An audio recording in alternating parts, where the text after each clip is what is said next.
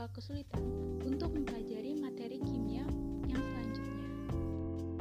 Secara umum, stoikiometri ini ngebahas tiga hal, yaitu mol, molaritas, dan molalitas.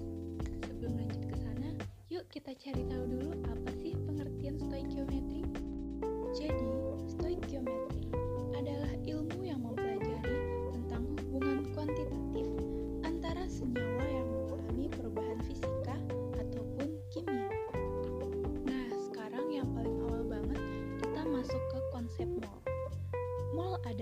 pengukuran yang digunakan untuk jumlah zat dalam ilmu kimia. Satu mol sama dengan 6,02214076 kali 10 pangkat 23 partikel atau atom atau ion atau molekul. Angka tersebut merupakan bilangan Avogadro. Bilangan Avogadro adalah jumlah atom yang terdapat dalam 12 gram karbon 12 pada keadaan dasarnya. Kemudian massa molar.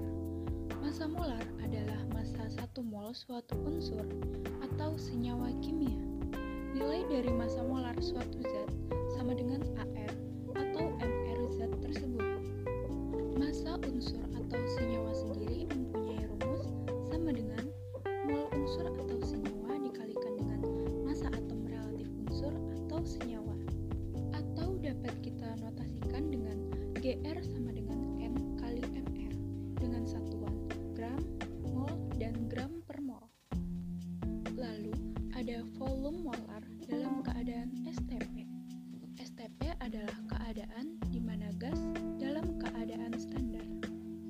Keadaan standar tersebut berada pada suhu 0 derajat Celcius dan tekanan 1 atmosfer. Cara mengetahui volume gas pada keadaan STP adalah dengan mengalihkan jumlah mol dengan angka 22,4 liter. Lalu, bagaimana untuk volume mol dalam keadaan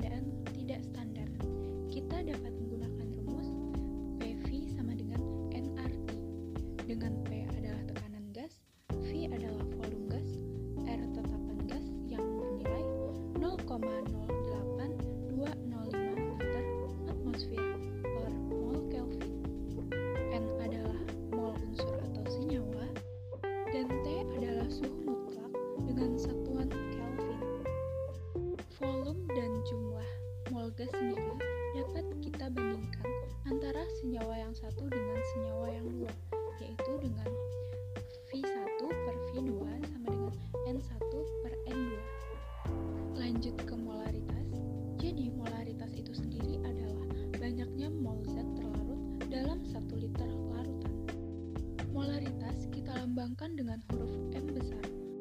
Rumusnya adalah M sama dengan N per V, di mana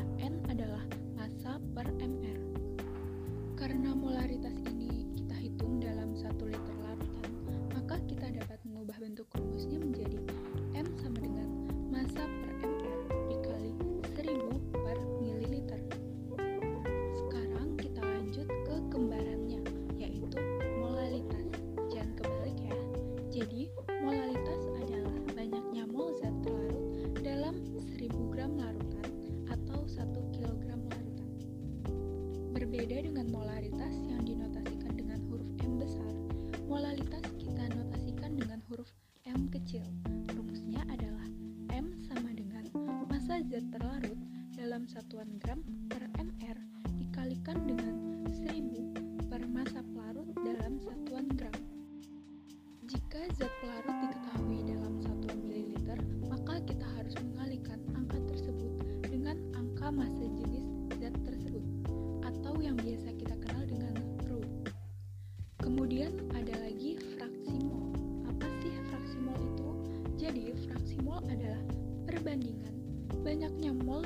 Dari zat tersebut terhadap jumlah mol seluruh komponen dalam larutan.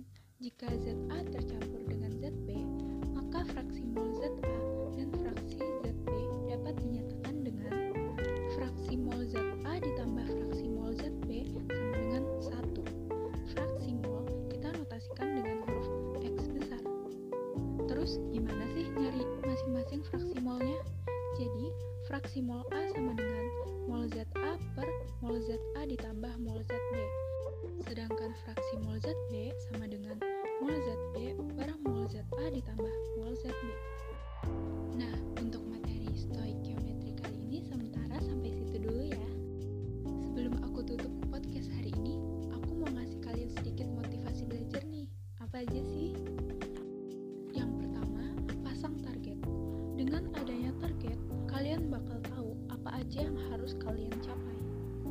Kalian juga bisa ingat-ingat lagi apa sih alasan valid kenapa kalian bersusah payah dalam belajar. Tapi ingat, kita belajar bukan cuma buat di titik mimpi yang udah kita idam-idamkan, tapi juga niat buat nuntut ilmu biar berguna buat yang lain. Ada salah satu quotes dari buku yang isinya tuh kayak gini. Perjuangan itu bukan proses menuju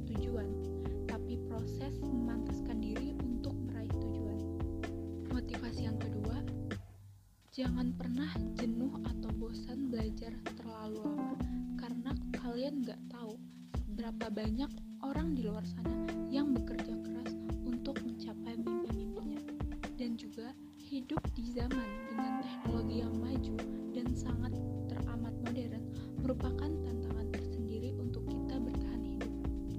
Yang terakhir, motivasi dari Kak Aban nih, pemateri sharing session kita minggu ini. Jadi, kata Kak Aban, jika suatu saat kalian mengalami kegagalan, kalian harus bangkit lagi dan berjuang lagi. Dan ingat, Tuhan tahu apa yang terbaik buat kalian dan rencana Tuhan itu jauh lebih baik dari rencana yang kita buat.